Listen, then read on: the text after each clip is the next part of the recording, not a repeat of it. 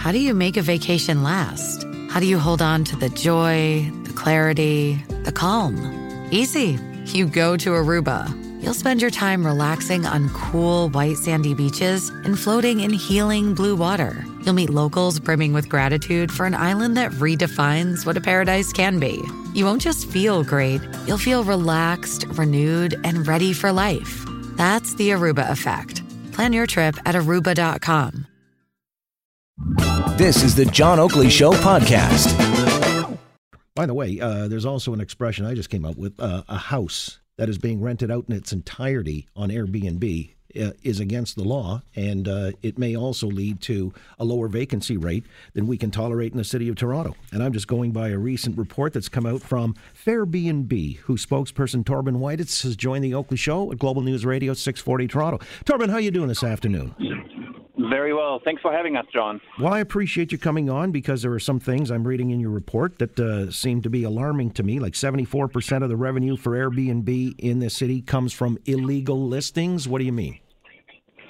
Um, well, what we did is we looked at all Airbnb listings for the city of Toronto, uh, you know, that were on their website in January of 2020, and we uh, looked at whether these listings actually conform to the city's uh, short-term rental bylaws that were um, just in November upheld at the local planning and appeal tribunal.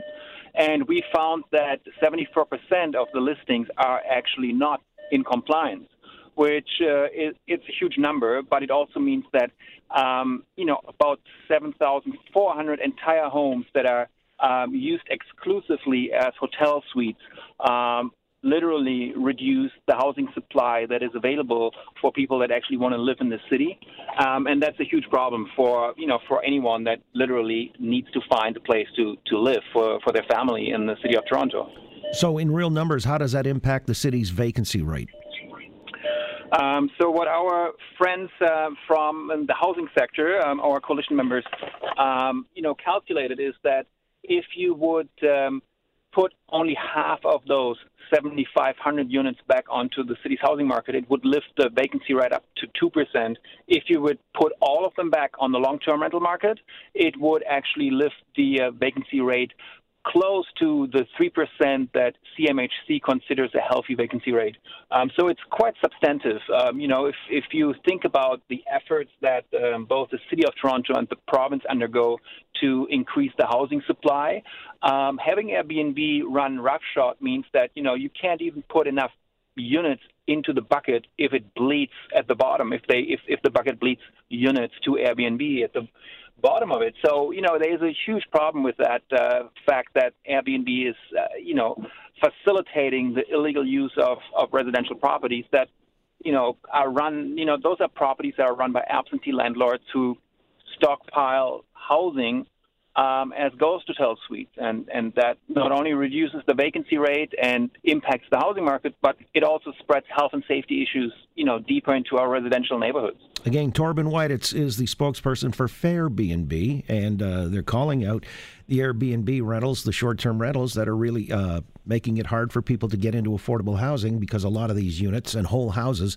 being rented out on that particular platform or app. You know, and the, the interesting thing when you just cited that some of this, you know, offshore people who have speculated, bought up uh, swaths of condos and everything, the bulk of which happen to be near the waterfront, aren't they?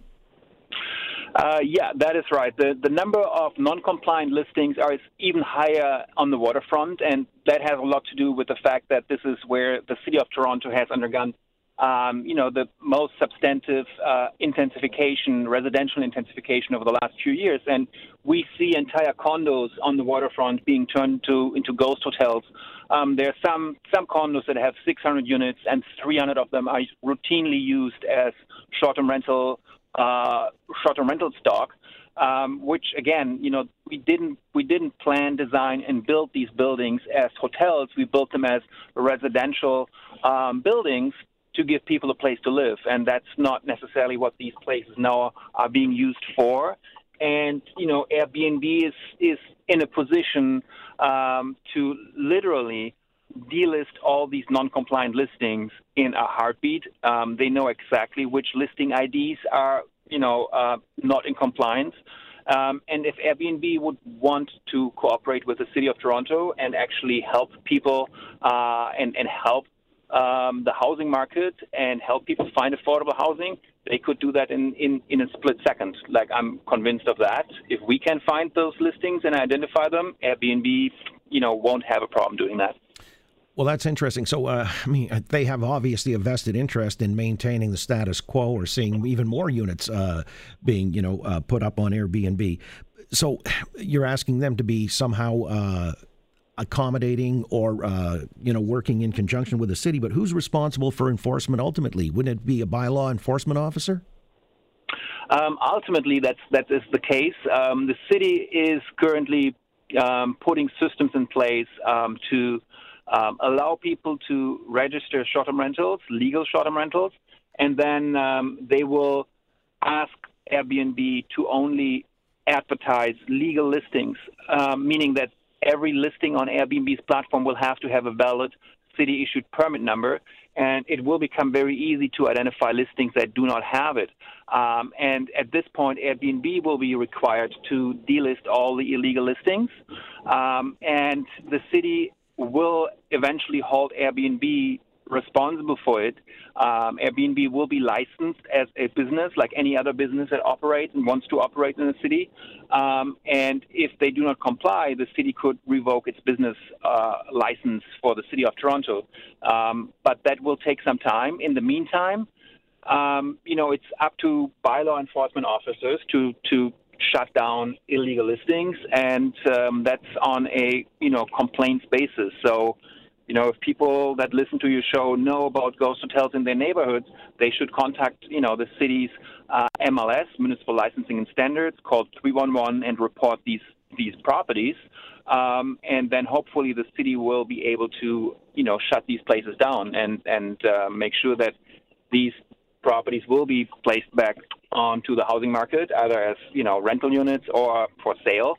Um, but it also will resolve a lot of the neighborhood nuisance issues and party issues and uh, health and safety issues that short-term rentals have introduced into otherwise quiet residential neighborhoods and condo towers. Well, that's a report from Fairbnb. Who spokesperson Thorben Wieditz has joined us here on the Oakley Show to tell us how people are being shut out of the housing rental market uh, by this uh, particular uh, platform. Thorben, it's always good to talk. I appreciate it. You'll keep us updated on the file. Thanks for your time. Thank you. Take care. Thanks for listening to the John Oakley Show podcast. Be sure to rate, review, and subscribe for free at Apple Podcasts, Google Podcasts, and anywhere else you get your on demand audio.